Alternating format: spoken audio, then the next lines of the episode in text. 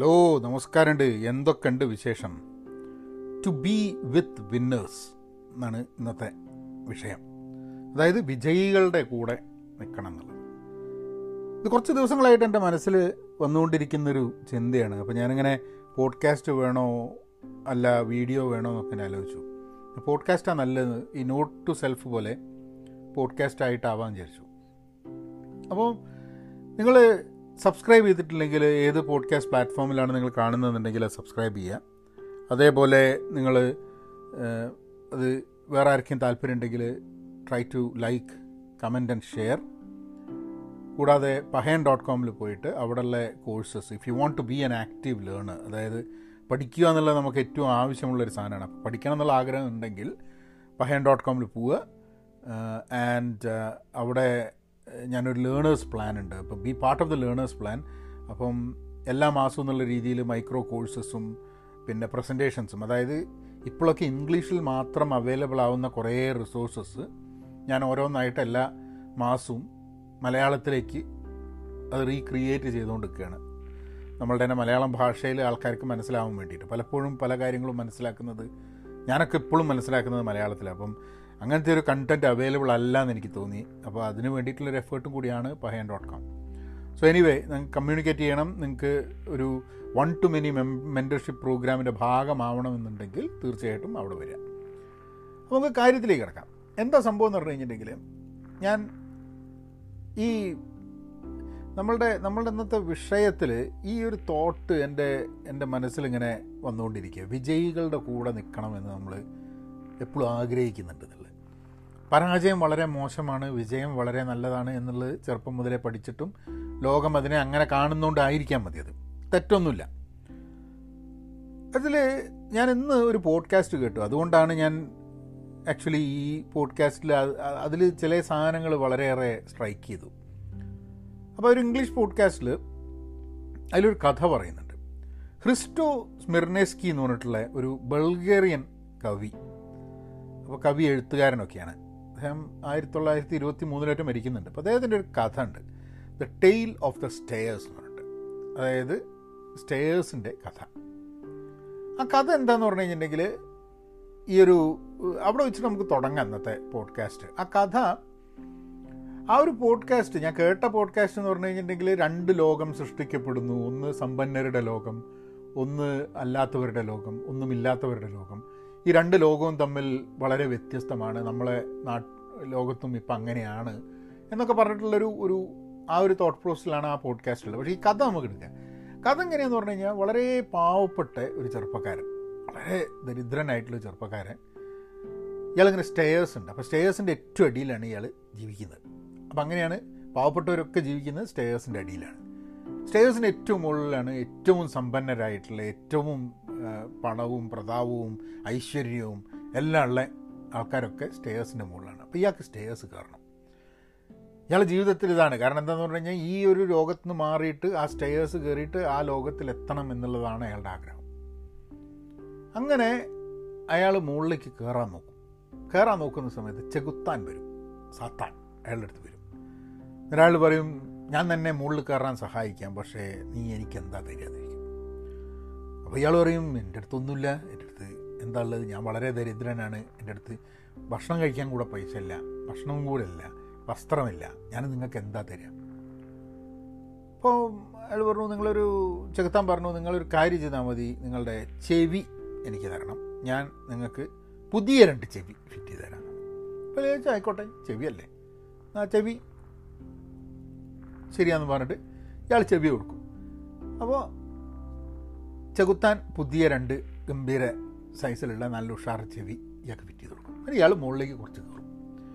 ഇയാൾ കുറച്ച് മുകളിലേക്ക് കയറി കഴിയുമ്പോൾ ഇയാൾക്ക് താഴത്തു നിന്നുള്ള ആൾക്കാർ കരച്ചിലും അവരുടെ വിഷമവും ദുരിതങ്ങളും അവരൊച്ച വയ്ക്കുന്ന ഒന്നും അയാൾക്ക് കേൾക്കാണ്ടാവും കാരണം അയാൾക്ക് അയാൾക്ക് അയാൾക്ക് അതൊന്നും കേൾക്കുന്നില്ല. കാരണം ചെവി മാറ്റിയല്ലോ ചെവി മാറ്റിയപ്പം അയാൾക്ക് താഴത്ത് ഈ അയാൾ കയറി വന്ന സ്റ്റേഴ്സിന്റെ താഴത്ത് നിൽക്കുന്ന ആൾക്കാരുടെ രോദനവും ദയനീയതയും ഒന്നും അയാൾക്ക് കേൾക്കുന്നില്ല. അപ്പോൾ പക്ഷേ മുകളിലെത്തിയിട്ടില്ല. അപ്പോൾ എങ്ങനെ മുകളിലേക്ക് അപ്പോൾ ചെറുത്താൻ വീണ്ടും വരും. ചെറുത്താൻ പറയും ഇനി എന്താ തരും എനിക്ക്? കുറച്ചും കൂടെ കയറ്റിച്ചേരാന്ന് പറയും.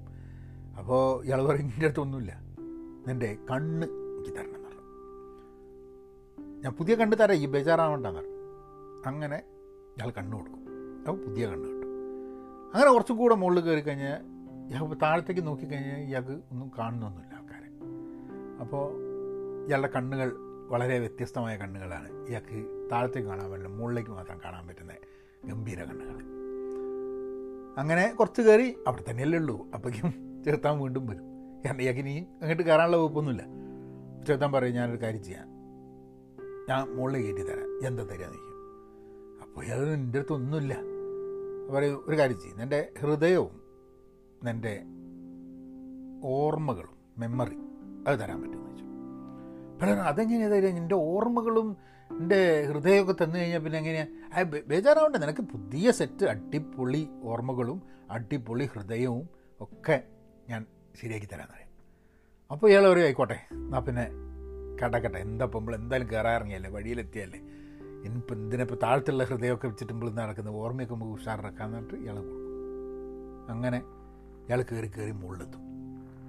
മുകളിലെത്തി കഴിയുമ്പോൾ ഇയാൾ താഴത്തേക്ക് നോക്കി കഴിയുന്ന സമയത്ത് ആൾക്കാരുടെ രോദനങ്ങളൊക്കെ ഇയാൾക്ക് ഓരോ പാട്ടുകളായിട്ട് തോന്നുകയാണ് ആൾക്കാരുടെ വളരെ ദയനീയമായ അവസ്ഥയൊക്കെ ഇയാൾക്ക് നല്ല വസ്ത്രങ്ങളോ ചെയ്ത് ഡാൻസോ കളിക്കുന്ന മാതിരിയാണ് ഇയാൾക്ക് തോന്നുന്നത്. ഇയാൾക്ക് പഴയ ഇയാളുടെ ദയനീയതയെ പറ്റിയൊന്നും ഇയാൾക്ക് ഓർമ്മയില്ലാണ്ടി ഇയാൾ ഇയാളുടെ മുഖത്തൊക്കെ വലിയൊരു പ്രകാശം ഇയാൾ ഐശ്വര്യത്തിന്റെ ഏറ്റവും ബെസ്റ്റ് പൊസിഷനിലെത്തുന്നു ഇയാൾക്ക് വേറൊന്നും കാണാൻ പറ്റുന്നില്ല. ഇത് ഒരു കഥയാണ്. അപ്പോൾ ഈ കഥ പറഞ്ഞിട്ട് ആ പോഡ്കാസ്റ്റിൽ അവർ പറയണത് ഇങ്ങനെ രണ്ട് ലോകങ്ങളുണ്ട്. എന്തുകൊണ്ടാണ് നമ്മൾ ഇന്നും പലപ്പോഴും നമ്മൾ രണ്ട് ലോകങ്ങളായിട്ട് ജീവിക്കുന്നു എന്നുള്ള കാര്യങ്ങളൊക്കെയാണ്. അപ്പോൾ വിജയികളുടെ കൂടെ നിൽക്കുക. വിജയി എന്ന് പറഞ്ഞാൽ ധാരാളം വിജയിക്കുന്ന വ്യക്തി എന്ന് നമ്മളൊരു വിജയി അല്ലെങ്കിൽ ഒരു പരാജയപ്പെട്ട വ്യക്തി എന്ന് പറഞ്ഞു കഴിഞ്ഞാൽ വിജയി എന്ന് പറയുന്ന സമയത്ത് നമ്മൾ മനസ്സിലെന്താ വരിക? ധാരാളം സമ്പത്ത് ഐശ്വര്യം. ഇപ്പോൾ ആൾക്ക് നിങ്ങൾ എങ്ങനെയാണ് സമ്പത്ത് കാണുന്നത് കാണുന്നതെന്നുള്ളതനുസരിച്ചിട്ട് ധാരാളം പൈസ വലിയ വീട് വലിയ കാറ് ഗംഭീര സെറ്റപ്പ് അല്ലേ? വിജയി. കാരണം എന്താ വെച്ചാൽ എല്ലാത്തിലും വിജയിച്ച് വിജയിച്ച് വിജയിച്ച് ഇയാൾ അങ്ങ് പോകുമ്പോൾ സ്വാഭാവികമായിട്ടും ഐശ്വര്യത്തിന്റെയും സമ്പത്തിന്റെയും ഒക്കെ ആ കാരണങ്ങളായിട്ടുള്ള കാര്യങ്ങളൊക്കെ ഈ വിജയിച്ച ആൾക്ക് കിട്ടിക്കൊണ്ടിരിക്കണ്ടേ? അല്ലേ? അത് വേണ്ടേ? അപ്പം വിജയിക്ക് അവകാശപ്പെട്ട സംഭവമാണ് വെൽത്തൊക്കെ. അല്ലാത്തവർക്ക് അവകാശപ്പെട്ടതല്ല അത് എന്നുള്ളത് കൊണ്ട്. സ്വതവേ നമ്മൾ മനുഷ്യന്മാർക്കൊക്കെ വിജയികളുമായി അസോസിയേറ്റ് ചെയ്യാൻ വലിയ താല്പര്യമുണ്ട്. അത് അടുത്ത കാലത്ത് രസകരമായിട്ടുള്ളൊരു സംഭവം. എന്റെയൊക്കെ പരിചയത്തിൽ ധാരാളം ആൾക്കാർ ഇപ്പോൾ കമല ഹാരിസ് ഇവിടെ കാലിഫോർണിയയിലായിരുന്നു. അല്ലേ? ഇവിടെ നിന്നാണ് ഓക്ലൻഡിൽ നിന്നാണ്. അപ്പോൾ അപ്പോൾ അവർ പല സമയങ്ങളിലായിട്ട് പല സന്ദർഭങ്ങളിലായിട്ട് ഇവരെ കാണുകയും ചിലപ്പം ഇവരുടെ കൂടെ സെൽഫി എടുക്കുകയൊക്കെ ചെയ്തിട്ടുണ്ട്. അപ്പോൾ ഈ ഫേസ്ബുക്കിലും ലിങ്ക്ഡിലും ഒക്കെ ഇവരിപ്പോൾ എന്താ ചെയ്യണമെന്ന് പറഞ്ഞു കഴിഞ്ഞാൽ ഇവർ ജയിച്ചുകൊണ്ട് കമല ഹാരിസും ബൈഡനും ഒക്കെ ജയിച്ചുകൊണ്ട് ഇവരായിട്ട് കൂടെ നിന്നിട്ടുള്ള സെൽഫികളാണ് ആൾക്കാർ കംപ്ലീറ്റ് ഇതാക്കുന്നത്. നല്ലതാട്ടോ കുഴപ്പമൊന്നുമില്ല. സെൽഫി എടുക്കുന്നതും സെൽഫി പോസ്റ്റ് ചെയ്യുന്നതൊന്നും മോശമല്ല. കാരണം നമ്മളൊക്കെ ചെയ്യുന്നതാണ് സെൽഫി എടുക്കുന്നത്. പക്ഷെ ഞാനിങ്ങനെ എന്റെ മനസ്സിൽ ആലോചിക്കുന്നത് ഇപ്പോൾ കമല ഹാരിസും ബൈഡനും ജയിച്ചിട്ടില്ലായിരുന്നെങ്കിൽ ഈ ഫോട്ടോ ഒക്കെ ഇവർ കാണിക്കുമോ കാണിക്കുമോ അതായത് ജയിച്ചു അവർ ജയിച്ചു എന്നുള്ളത് കൊണ്ട് ആ സെൽഫികൾക്ക് കൂടുതൽ ഒരു മാനം കാണുന്നുണ്ട് അവർ നമ്മളൊക്കെ ചിലപ്പോൾ ചെയ്യാൻ സാധ്യതയുള്ള കാര്യങ്ങളാണ്. നമുക്ക് ഇപ്പോൾ ഒരു പരാജിതനായ പ്രശ്നക്കാരനായ ഒരാളുടെ കൂടെയുള്ള സെൽഫി നമ്മൾ ഒരിക്കലും പോസ്റ്റ് ചെയ്യില്ല. പോസ്റ്റ് ചെയ്യും? ഇല്ല. കാരണം നമുക്ക് എപ്പോഴും എന്താന്ന് പറഞ്ഞു കഴിഞ്ഞാൽ മോശമായ കാര്യത്തിൽ നിന്നും നമ്മൾ ഡിസ്റ്റൻസ് ചെയ്യും. നമ്മൾ മാറി നിൽക്കണം എന്ന് പറയും. പക്ഷേ ജനങ്ങൾ സമ്മതിച്ച ജനങ്ങൾ അംഗീകരിച്ച സമൂഹം അംഗീകരിച്ച വിജയത്തിന്റെ വക്താക്കളുടെ കൂടെ അടുത്താണ് നമ്മൾ എന്ന് പറയാനും നമ്മൾ ശ്രമിക്കും. ഇത് മോശമാണോ ശരിയാണോ എന്നുള്ളതൊന്നല്ല ഞാൻ പറയുന്നത് കേട്ടോ. കാരണം എന്താണെന്ന് പറഞ്ഞു കഴിഞ്ഞിട്ടുണ്ടെങ്കിൽ വിജയിച്ചാൽ ഗുണമില്ല എന്ന് വിചാരിച്ചു കഴിഞ്ഞാൽ ആൾക്കാർ വിജയിക്കാൻ നോക്കില്ലല്ലോ. ജീവിതത്തിൽ എന്തെങ്കിലും നേടണമെന്നുണ്ടെങ്കിൽ എന്തെങ്കിലും ചെയ്യണം. പക്ഷേ ഒരു ലാഡർ ക്ലൈംബ് ചെയ്യുന്ന പോലെ അതായത് ഇപ്പോൾ ക്ലൈംബിങ് ദ ലാഡർ എന്ന് പറയും. സ്റ്റേഴ്സ് എന്നുള്ള മാതിരി ലാഡർ എന്ന് പറയും. അതായത് ഇപ്പോൾ ഒരു കമ്പനിയിൽ ജോലി എടുക്കുന്ന ആൾക്കാർ നമ്മൾ ചില ആൾക്കാരെ കണ്ടാൽ അറിയാം. അവരിങ്ങനെ എങ്ങനെങ്കിലും ടൈറ്റിൽ ഒരു ടൈറ്റിൽ നിന്ന് വേറൊരു ടൈറ്റിലേക്ക് മാറി ഇങ്ങനെ ടോപ്പിലേക്ക് എത്തുക എന്നുള്ളതാണ് അവരുടെ ഉദ്ദേശം. അതിനുവേണ്ടി പലപ്പോഴും അവരെടുക്കുന്ന തീരുമാനങ്ങൾ വ്യക്തിപരമായിട്ട് പലപ്പോഴും അവർ വളരെ മോശമായിട്ടാണ് എല്ലാ ആൾക്കാരും നല്ല ഞാൻ പറയുന്നത് കേട്ടോ. ഈ പല ഡിസിഷൻസ് എടുക്കുന്ന സമയത്തും അവർ പലതും പല കളികളും കളിക്കുന്നുള്ളത്. ഇത് ഇങ്ങനത്തെ കളികൾ കളിക്കുന്ന ധാരാളം ആൾക്കാരെ ഞാൻ കണ്ടിട്ടുണ്ട് കേട്ടോ ഞാനൊക്കെ ജോലി എടുക്കുന്ന സ്ഥലങ്ങളിലും പിന്നെ അല്ലാതെയൊക്കെ നമ്മൾ കണ്ടിട്ടുണ്ട്. വേറെ ആൾക്കാരുടെ കഥകളിൽ നിന്നൊക്കെ കേട്ടിട്ടുണ്ട്. ഓഫീസ് പൊളിറ്റിക്സ് എന്ന് പറയുന്നൊരു സംഭവം തന്നെ ഇങ്ങനെയുള്ളൊരു ഇങ്ങനെയുള്ളൊരു ഇതാണ്. എനിക്ക് തോന്നുന്ന ജോലി ചെയ്യുന്ന ഒരുവിധം ആൾക്കാരൊക്കെ ഓഫീസ് പൊളിറ്റിക്സ് ഒരുവിധം ഒരു രീതിയിലല്ലേ വേറെ രീതിയിൽ അനുഭവിച്ചിട്ടുണ്ടാവും. സ്വജനപക്ഷപാതം ഇപ്പം ചില ആൾക്കാർക്ക് അവർ കൂടുതൽ ഹെൽപ്പ് ചെയ്യും. ഇപ്പോൾ ടെക്നോളജി ഫീൽഡിലൊക്കെ ഞാൻ കണ്ടിട്ടുള്ള വളരെ കോമൺ ആയിട്ടുള്ളൊരു സാധനം ഞാൻ പറഞ്ഞുതരാം. അതായത് ഇപ്പോൾ ഒരു മാനേജർ ഡയറക്ടർ ഈ ലെവലിലൊക്കെ ജോലി ചെയ്യുന്ന ഒരാളുണ്ടാവും. ഇയാൾക്ക് പരിചയമുള്ള ഏതെങ്കിലും ഒരാളുടെ ഒരു കൺസൾട്ടിങ് കമ്പനി ഉണ്ടാവും. അപ്പോൾ കൺസൾട്ടിങ് കമ്പനി എന്ന് പറഞ്ഞു കഴിഞ്ഞിട്ടുണ്ടെങ്കിൽ ഇപ്പോൾ നമുക്ക് ഇവിടെ ടെമ്പററി വർക്കേഴ്സായിട്ട് പെർ അവർ ബേസിസിൽ ആൾക്കാരെ ജോലിക്ക് നിർത്തുക എന്നുള്ളത്. അപ്പോൾ ഈ റിക്രൂട്ട്മെന്റ് ഏജൻസിമാർ അപ്പോൾ അത് വലിയൊരു ബിസിനസ് ഇപ്പോഴൊക്കെ കുറച്ച് അതിന്റെ ഒന്ന് കുറഞ്ഞിട്ടുണ്ടെന്നുള്ളൂ. പക്ഷെ എന്നാലും ഞാനൊക്കെ ഇവിടെ വന്നാലത്തെ ഒരു വലിയ ബിസിനസ്സായിട്ട് കിടക്കുന്ന ഒരു സംഭവമാണ്. അപ്പോൾ ഈ ഡയറക്ടർമാർ എന്ത് ചെയ്യുന്നു പറഞ്ഞു കഴിഞ്ഞിട്ടുണ്ടെങ്കിൽ ഇവിടെയൊക്കെ കുറേ കമ്പനികളൊക്കെ ഇതിൽ പ്രശ്നം ഉണ്ടായിട്ടുണ്ട്. കിക്ക് ബാക്ക്സ് മേടിക്കും. ഒന്ന് പൈസയ്ക്ക് വേണ്ടിയിട്ട്. അതായത് ഒരു കമ്പനിയിൽ ഫുള്ള് ഫുൾ ടൈം വർക്ക് ചെയ്യായിരിക്കും. എന്നാലും ആ കമ്പനിയിൽ പുതിയ ആൾക്കാരെ ജോലിക്ക് എടുക്കാൻ വേണ്ടിയിട്ട് ഇവർ കൺസൾട്ടിങ് കമ്പനീന്റെ ഉള്ളിൽ നിന്ന് പൈസയും പൈസ അല്ലെങ്കിൽ എന്തെങ്കിലും രീതിയിലുള്ള ഒരു ഇതൊക്കെ എടുത്തിട്ട് അവർ അവർ അവർക്ക് മറ്റേ കമ്പനീനെ ഹെൽപ്പ് ചെയ്ത് കൊടുക്കും. പിന്നെ ഇപ്പോഴൊക്കെ എന്ന് പറഞ്ഞു കഴിഞ്ഞാൽ പല കമ്പനികളും കയറി കഴിഞ്ഞാൽ അങ്ങനെയൊന്നും ചെയ്യരുതെന്നൊക്കെ പറഞ്ഞിട്ടുള്ള അതിന് വേണ്ടിയുള്ള ട്രെയിനിങ് ഒക്കെ ഉണ്ട് കേട്ടോ എന്നാലും അവിടുന്ന് ഇവിടുന്ന് ഒക്കെ ഞാനൊക്കെ ഞാനൊക്കെ അറിയുന്ന ഞാനൊക്കെ വർക്ക് ചെയ്തൊരു കമ്പനിയിൽ അങ്ങനത്തെ ഒരു കേസ് സ്പെസിഫിക് ആയിട്ട് എന്നെ ബാധിച്ചിട്ടുണ്ട്. അതായത് നമ്മൾ എന്ത് ചെയ്താലും അവർക്ക് അവരുടെ ആരെയോ അവിടെ കൊണ്ടുവരണം എന്നുണ്ട്. പുതിയൊരു കമ്പനീനെ കൊണ്ടുവരണം അതിന്റെ ആൾക്കാരെ കൊണ്ടുവരണം എന്നുള്ളതുകൊണ്ട് അവരെ കൊണ്ടുവരിക എന്ന് മാത്രമല്ല അവർ നമ്മളുടെ ജോലി മോശമാണ് എന്ന് വരുത്തി തീർക്കാൻ വേണ്ടിയിട്ടുള്ള കാര്യങ്ങൾ അടക്കം ചെയ്യുന്നുള്ളതാണ് അപ്പോൾ ഞാൻ ഞാനത് ഈ ക്ലൈംബർ അല്ലെങ്കിൽ ലാഡർ പോവുക എന്നുള്ളത് പറയാൻ കാരണം ഈ പറഞ്ഞ വ്യക്തി ആ വ്യക്തി ഒരു മൂന്ന് വർഷം മുമ്പേ അവർ ഇപ്പോഴുള്ള ടൈറ്റിലിന്റെ ഒരു അഞ്ച് ലെവൽ താഴത്തായിരുന്നു ഉണ്ടായിരുന്നത്. നമുക്ക് വേണേൽ പറയാം പെർഫോമൻസ് കാരണം അഞ്ച് ലെവലൊക്കെ കൂടിപ്പോയതാണെന്നുള്ളത് കഴിവുകേട് ഉള്ള ആൾക്കാരല്ല കഴിവൊക്കെ ഉണ്ടാവും. ചിലപ്പോൾ കഴിവ് കണ്ടിട്ട്. അപ്പോൾ ഞാൻ അതിന്റെ ഒന്ന് ആ സമയത്ത് ഞാൻ ആ ജോലി എടുക്കുന്ന കമ്പനിയിൽ ഞാൻ ഒന്ന് അനലൈസ് ചെയ്ത് നോക്കി. എന്താണ്? എങ്ങനെയായിരിക്കും ഇവർ ഒരു നമ്മളൊക്കെ എന്ന് പറഞ്ഞു കഴിഞ്ഞാൽ ജോലി ചെയ്യാൻ തുടങ്ങിയിട്ട് കുറേ കാലമായി. നമ്മൾ കമ്പനികളിൽ ജോലി ചെയ്തിട്ടുണ്ട്. അപ്പോൾ ഒരു ഒരു പ്രൊമോഷൻ കിട്ടുക എന്നൊക്കെ പറഞ്ഞു കഴിഞ്ഞിട്ടുണ്ടെങ്കിൽ അത്ര എളുപ്പത്തിൽ നടക്കുന്നതല്ല ഒരു മൂന്ന് വർഷത്തിന്റെ ഉള്ളിൽ നാല് അഞ്ച് പ്രൊമോഷനൊക്കെ കിട്ടിയിട്ട് ഒരു അഞ്ച് ലെവൽ മുകളിലേക്ക് അങ്ങ് പൊന്തുക എന്നൊക്കെ പറഞ്ഞു കഴിഞ്ഞിട്ടുണ്ടെങ്കിൽ ഒരു ഒന്ന് ഭയങ്കര കഴിവുള്ള ഒരാളായിരിക്കണം. അപ്പോൾ അവരായിട്ട് ഞാൻ ഒരുമിച്ച് വർക്ക് ചെയ്തിട്ട് അവരുടെ ചോദ്യങ്ങളൊക്കെ അത്ര കഴിവുള്ളതായിട്ട് എനിക്ക് തോന്നുന്നില്ല. മാത്രമല്ല അവരുടെ പെരുമാറ്റങ്ങൾ ബാക്കി പല ആൾക്കാരും അതായത് അവരാദ്യം തന്നെ സ്കെയിൽ ചെയ്യും. അതായത് അവർക്ക് ഗുണമുള്ള ആളാണെന്നുള്ളത്. ഗുണമുള്ള ആളാണെങ്കിൽ അവർ നന്നായിട്ട് പെരുമാറും. ഗുണമില്ലാത്ത ആളാണെങ്കിൽ അവർ ലെവലേശം നന്നായിട്ട് പെരുമാറില്ല. അപ്പം അങ്ങനെ ഒരു വളരെ കാൽക്കുലേറ്റഡ് ആയിട്ട് പൊളിറ്റിക്സ് കളിച്ചിട്ട് നടക്കുന്ന ഒരു ആൾ അപ്പോൾ നോക്കുമ്പോൾ ഞാൻ ഇത് ഇത് അനലൈസ് ചെയ്ത് നോക്കുമ്പോഴാണ് ഇതിൽ അവരുടെ ഒരേ ഒരു അതായത് ഇന്ത്യയിൽ നിന്നും ഒരു സ്ഥലത്തു നിന്ന് വരുന്ന ആൾക്കാരാണ്. പിന്നെ അവർ ഒരേ കുറേ സാമ്യതകൾ പലതിലുണ്ട്. ഞാൻ അതിന്റെ ഡീറ്റെയിൽസിലേക്ക് കിടക്കുന്നില്ല. അപ്പം അങ്ങനെയുള്ള സാമ്യതകളൊക്കെ ഉണ്ട്. അപ്പോൾ അവരുടെ അവരെ ഒരു മെന്ററായിട്ട് ഇവരുടെ ഈ രണ്ട് മൂന്ന് ഇവരുടെയും കൂടെ രണ്ട് മൂന്ന് മൂ ലെവൽ മുകളിലുള്ള അവിടുത്തെ ഒരു ടോപ്പ് ലെവലിലുള്ള ഒരാളാണ് സി ഐ ഒ ലെവലിലുള്ള ഒരാളാണ് അപ്പോൾ അയാളാണ് ഇവർക്ക് മെന്റർഷിപ്പ് കൊടുത്ത് ഇങ്ങനെ കൊണ്ടുവരുന്നത്. സഹായിച്ചിട്ട്. അതായത് വേറെ എന്തെങ്കിലും ഒരു വേക്കൻസി ഉണ്ടായി കഴിഞ്ഞിട്ടുണ്ടെങ്കിൽ ഇവരെ അതിലേക്ക് ഇടും. അങ്ങനെ ഏറ്റവും കൂടുതൽ വിസിബിലിറ്റി ഉള്ള പ്രോജക്ട്സ് അവർ കൊടുക്കും. അങ്ങനെയൊക്കെയാണ്. സി നേരിട്ട ആൾക്കാർ പലപ്പോഴും ഈ പൊളിറ്റിക്സും ഈ കളികളും കളിക്കില്ല. കളിക്കുന്ന എപ്പോഴും എന്താണെന്ന് പറഞ്ഞു കഴിഞ്ഞിട്ടുണ്ടെങ്കിൽ ഈ എന്താ പറയുക ഏറ്റവും ഇപ്പോൾ ഒരു പത്ത് പ്രോജക്റ്റ് നടക്കുന്നുണ്ട്. അങ്ങനെ വരുന്ന സമയത്ത് ഏറ്റവും വിസിബിൾ ആയിട്ടുള്ള പ്രോജക്റ്റ് നമുക്ക് ഏറ്റവും താല്പര്യമുള്ള ആൾക്ക് കൊടുക്കുക അപ്പം ആ പ്രോജക്റ്റ് മര്യാദയ്ക്ക് ചെയ്ത് കഴിഞ്ഞിട്ടുണ്ടെങ്കിൽ അവർക്ക് ബാക്കിയുള്ളവരെക്കാട്ടും വിസിബിലിറ്റി കിട്ടുന്നുള്ളത്. അങ്ങനെ പല രീതിയിലാണ് കമ്പനികളുടെ ഉള്ളിൽ പൊളിറ്റിക്സ് നടക്കുക ഈ വിജയിക്കുക എന്ന് പറഞ്ഞു കഴിഞ്ഞിട്ടുണ്ടെങ്കിൽ എന്ത് രീതിയിലും പോയി വിജയിക്കാം എന്ന് വിചാരിക്കുന്ന ആൾക്കാരുണ്ട്.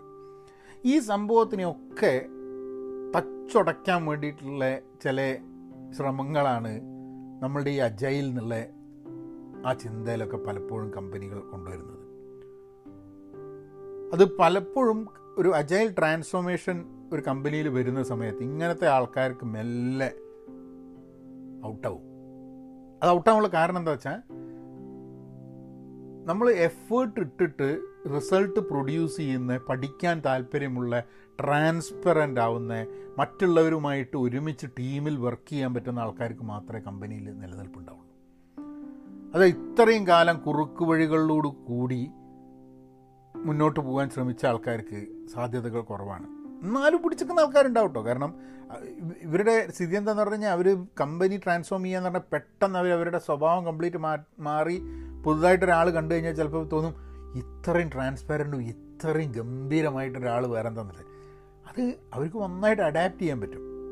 ദ മൂമെന്റ് അവർ കണ്ടു അവർക്കൊരു ത്രെറ്റ് ഉണ്ട് അല്ലെങ്കിൽ അങ്ങനത്തെ ഒരു ഓപ്പർച്യൂണിറ്റി ഉണ്ട് എന്ന് പറഞ്ഞു കഴിഞ്ഞിട്ടുണ്ടെങ്കിൽ അവർ അത് ഇപ്പോൾ ആഡം ഗ്രാൻഡിന്റെ ഗിവേഴ്സ് ആൻഡ് ടേക്കേഴ്സ് എന്നുള്ള ആ ഒരു പുസ്തകത്തിലും ടേക്കേഴ്സിനെ പറയുന്നത് അതായത് എല്ലാവരുടെ അടുത്തും സഹായമെടുക്കും ടേക്ക് ചെയ്യും. ഒന്നും ആർക്കും കൊടുക്കില്ല. ഗിവ് ചെയ്യാൻ തയ്യാറാവാതെ.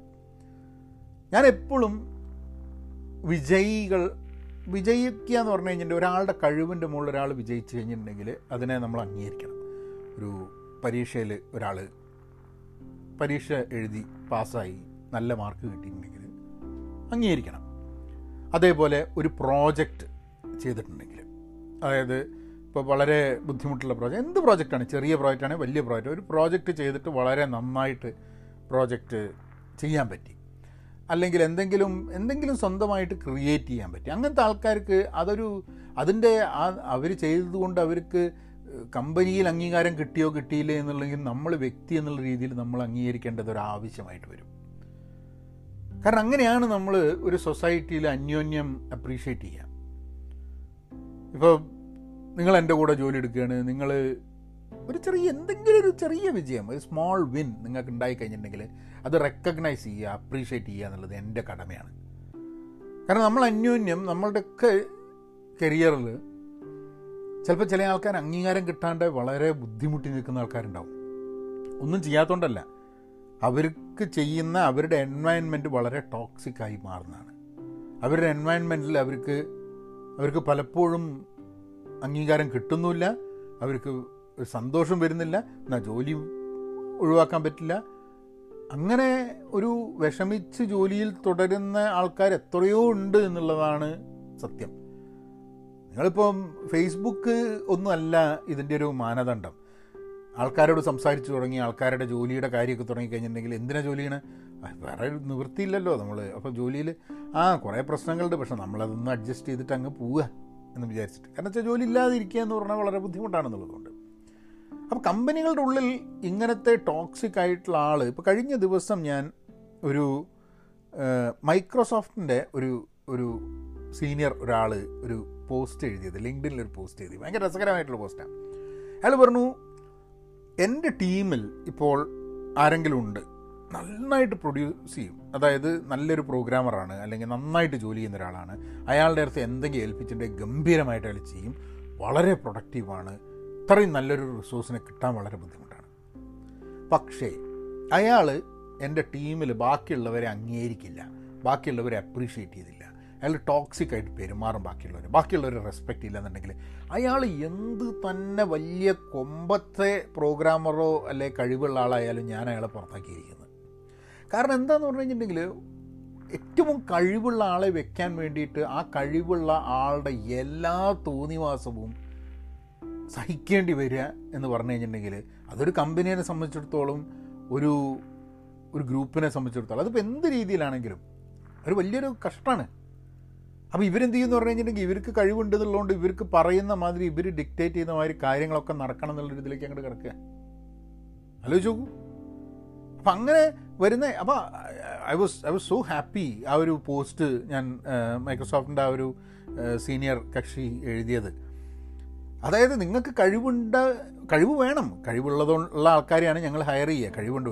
പക്ഷെ അത് കഴിഞ്ഞിട്ട് നിങ്ങൾ ഒരുമാതിരി തല്ലിപ്പൊളി സ്വഭാവവും വെച്ചിട്ട് ബാക്കിയുള്ളവരെ ബുദ്ധിമുട്ടിക്കാൻ വേണ്ടി വന്നു കഴിഞ്ഞിട്ടുണ്ടെങ്കിൽ നിങ്ങൾക്ക് കഴിവുണ്ടോ കഴിവില്ലോ ഒന്നും ഞാൻ നോക്കില്ല. നിങ്ങൾ എന്റെ ടീമിൽ വേണ്ട അങ്ങനെ പറയാൻ തയ്യാറാവണം. കാരണം കൂടെ ജോലി ചെയ്യുന്ന ആൾക്കാർക്കും കൂടെ തന്നോട് റിപ്പോർട്ട് ചെയ്യുന്ന ആൾക്കാർക്കും താൻ റിപ്പോർട്ട് ചെയ്യുന്ന ആൾക്കാർക്കും തന്റെ കസ്റ്റമർക്കും തന്റെ ചുറ്റുപുറത്തും ഉള്ള ആൾക്കാർക്കൊക്കെ ഒരു അവരെയൊക്കെ ഹെൽപ്പ് ചെയ്യുകയും അവരെയൊക്കെ സപ്പോർട്ട് ചെയ്യുകയും ഒരുമിച്ച് ടീമായിട്ട് മുന്നോട്ട് പോവുകയും ചെയ്യുന്ന ആൾക്കാരെ മാത്രമേ സത്യം സത്യം പറഞ്ഞു കഴിഞ്ഞിട്ടുണ്ടെങ്കിൽ നമ്മൾ കമ്പനിയിൽ നിർത്താൻ പാടുള്ളൂ. പുതിയ കാലത്ത് അങ്ങനത്തെ ആൾക്കാർക്ക് രക്ഷ ഉണ്ടാവുള്ളൂ എന്നുള്ളതാണ്. മുമ്പെയൊക്കെ എങ്ങനെങ്കിലുമൊക്കെ ചെയ്തിട്ട് ഒരു ഒരു- എന്താ ആദ്യം മാനേജർ ആവുക പിന്നെ ഡയറക്ടർ ആവുക പിന്നെ സീനിയർ ഡയറക്ടർ ആവുക പിന്നെ വി പി ആവുക പിന്നെ എക്സ് വി പി ആവുക പിന്നെ എക്സിക്യൂട്ടീവ് ഇതാവുക എന്നൊക്കെ പറഞ്ഞ് ഇങ്ങനെയുള്ള പൊസിഷനിൽ ലാഡർ ക്ലൈം ചെയ്ത് ക്ലൈം ചെയ്ത് പോകുന്ന ആൾക്കാരുണ്ട്. അങ്ങനത്തെ ആൾക്കാർ എല്ലാ കാലത്തും ഉണ്ടാവും കേട്ടോ നമ്മളൊക്കെ നമ്മളുടെ ജോലിയിൽ എപ്പോഴെങ്കിലും ഒക്കെ ആയിട്ട് ഇങ്ങനത്തെ ആൾക്കാരെ അഭിമുഖീകരിക്കും. നമുക്കത് എപ്പോഴെങ്കിലും ഒരു പോഡ്കാസ്റ്റ് ചെയ്യണം. എങ്ങനെയാണ് ഇങ്ങനത്തെ ആൾക്കാർ ജീവിതത്തിൽ വന്നു കഴിഞ്ഞാൽ നമ്മളെ കരിയറിൽ വന്നു കഴിഞ്ഞാൽ എങ്ങനെയാണ് നമ്മൾ ഹാൻഡിൽ ചെയ്യുക എന്നുള്ളത്? ഇപ്പോൾ എനിക്ക് കുറച്ച് ഐഡിയാസൊക്കെ തോന്നുന്നുണ്ട്. പക്ഷേ ഞാൻ വേണമെങ്കിൽ ഒരു പോഡ്കാസ്റ്റ് ആയിട്ട് പിന്നെ ചെയ്യാം. അല്ലെങ്കിൽ ചിലപ്പോൾ ഒരു ഒരു ഇതൊരു ഇതൊരു വലിയൊരു ടോപ്പിക്കാണ് എങ്ങനെ നമ്മൾ ടീമൊക്കെ ആയിട്ട് വർക്ക് ചെയ്യും എന്നുള്ളത്. ചിലപ്പോൾ ഞാൻ പഹയൻ ഡോട്ട് കോമിൽ ഒരു ഒരു പ്രസന്റേഷനായിട്ട് ഒറ്റ എപ്പോഴെങ്കിലും ഇടാം. കാരണം എനിക്ക് തോന്നുന്നത് കുറേ ആൾക്കാർക്ക് ഉണ്ടാവുന്ന ഒരു ചോദ്യമാണ് പലപ്പോഴും. എന്താവും എന്നുള്ളത്. ഇങ്ങനത്തെ ഒരു കേസിൽ എങ്ങനെ നമ്മൾ പെരുമാറണം എന്നുള്ളത്. അപ്പോൾ ഇതാണ് നോട്ട് ടു സെൽഫിന്റെ മറ്റൊരു എപ്പിസോഡ്. ഞാനിങ്ങനെ വിജയികളുടെ കൂടെ വിത്ത് വിന്നേഴ്സ് അത് അതിനെ പറ്റിയിട്ട് ഇങ്ങനെ പറഞ്ഞ് പറഞ്ഞ് നമ്മൾ പല കാര്യങ്ങളിലേക്കും ഓഫീസ് പൊളിറ്റിക്സിലേക്കൊക്കെ കടന്നു. ഇങ്ങനെയുള്ള കുറേ വിഷയങ്ങൾ അത് എന്തെങ്കിലുമൊക്കെ എല്ലാ ദിവസവും തോന്നിക്കഴിഞ്ഞിട്ടുണ്ടെങ്കിൽ എല്ലാ ദിവസവും പോഡ്കാസ്റ്റ് ചെയ്യണമെന്ന് തോന്നിയ കാര്യങ്ങൾ അതുമായിട്ട് വരാം. അപ്പോൾ നിങ്ങൾ കണക്ട് ചെയ്യണമെന്നുണ്ടെങ്കിൽ go to Pahayan dot com and be part of that learning community and then will connect അല്ലെങ്കിൽ out class at Pahayan dot com send send me an email എന്തെങ്കിലും പോഡ്കാസ്റ്റിനെ കുറിച്ച് എന്തെങ്കിലും പറയണമെന്നുണ്ടെങ്കിൽ തീർച്ചയായിട്ടും അവിടെ മെസ്സേജ് അയക്കും പക്ഷേ if you are looking for mentorship ആൾക്കാരെ ഒരു കരിയറോ അങ്ങനെയുള്ള മെന്റർഷിപ്പ് ഉണ്ടെന്നുണ്ടെങ്കിൽ അത് ഞാൻ മലയാളത്തിൽ പഹയൻ ഡോട്ട് കോം എന്നുള്ളത് പൂർണമായിട്ടും മലയാളത്തിലുള്ള ഒരു കമ്മ്യൂണിക്കേഷന് വേണ്ടിയിട്ടാണ്. ഇപ്പം ഇംഗ്ലീഷാണ് നിങ്ങളുടെ താല്പര്യം എന്നുണ്ടെങ്കിൽ you can connect with me on pen positive dot com എന്നാൽ പിന്നെ അങ്ങനെയാക്കാം. അപ്പോൾ വിജയികൾ മോശമാണ് എന്നല്ല ഞാൻ ഉദ്ദേശിക്കുന്നത്. വിജയികൾ നല്ലതാണ്. വിജയിക്കാൻ വേണ്ടി ശ്രമിക്കണം. വിജയികളെ നമ്മൾ അക്നോളജ് ചെയ്യണം ആക്സെപ്റ്റ് ചെയ്യണം. പക്ഷേ പരാജയം എന്നുള്ളത് ലോകത്തിലെ ഏറ്റവും വലിയ പ്രശ്നമാണ്. പരാജയപ്പെട്ടവനെ ഒരിക്കലും നമ്മൾ കണക്കിലെടുക്കരുത്. നമുക്ക് ആവശ്യമുള്ളവരെ മാത്രം നമ്മൾ കണക്കാക്കുക. അല്ലാതെ നമ്മളുടെ കൂടെ ജോലി ചെയ്യുന്ന ആൾക്കാർക്കൊന്നും ഒരു വിലയുമില്ല. എന്നൊക്കെയുള്ള രീതിയിൽ നമ്മളെ ചുറ്റും ജോലി എടുക്കുന്ന ആൾക്കാരെ നമ്മൾ കണ്ടുപിടിച്ച് അവരിൽ നിന്ന് അവരെ എങ്ങനെ ഹാൻഡിൽ ചെയ്യണം എന്നുള്ളത് നമ്മൾ ആലോചിക്കണം. അവരെ ദ്രോഹിക്കേണ്ട ആവശ്യമൊന്നുമില്ല. പക്ഷേ അവരുടെ ദ്രോഹത്തിലൊന്നും പെടാതെ എങ്ങനെ രക്ഷപ്പെട്ട് നമുക്ക് കരിയറിൽ മുന്നോട്ട് പോകാം. എന്നുള്ള കാര്യമാണ് നമ്മളൊക്കെ ആലോചിക്കേണ്ടത് പലപ്പോഴും. കാരണം അങ്ങനത്തെ ആൾക്കാർ ഇല്ലാണ്ടേ പോകുന്നില്ല എന്റെ ജീവിതത്തിൽ ഞാൻ അങ്ങനെ ഒരു നാല് പേരെ അഭിമുഖീകരിച്ചിട്ടുണ്ട് എന്ന് പറയാം. നാല് പേരെന്റെ എന്റെ ജീവിതത്തിലും കരിയറിലുമായിട്ട് എന്നെ വളരെ ട്രബിൾ ചെയ്തിട്ടുണ്ട്. ബുദ്ധിമുട്ടിച്ചിട്ടുണ്ടെന്ന് വേണമെങ്കിൽ പറയാം.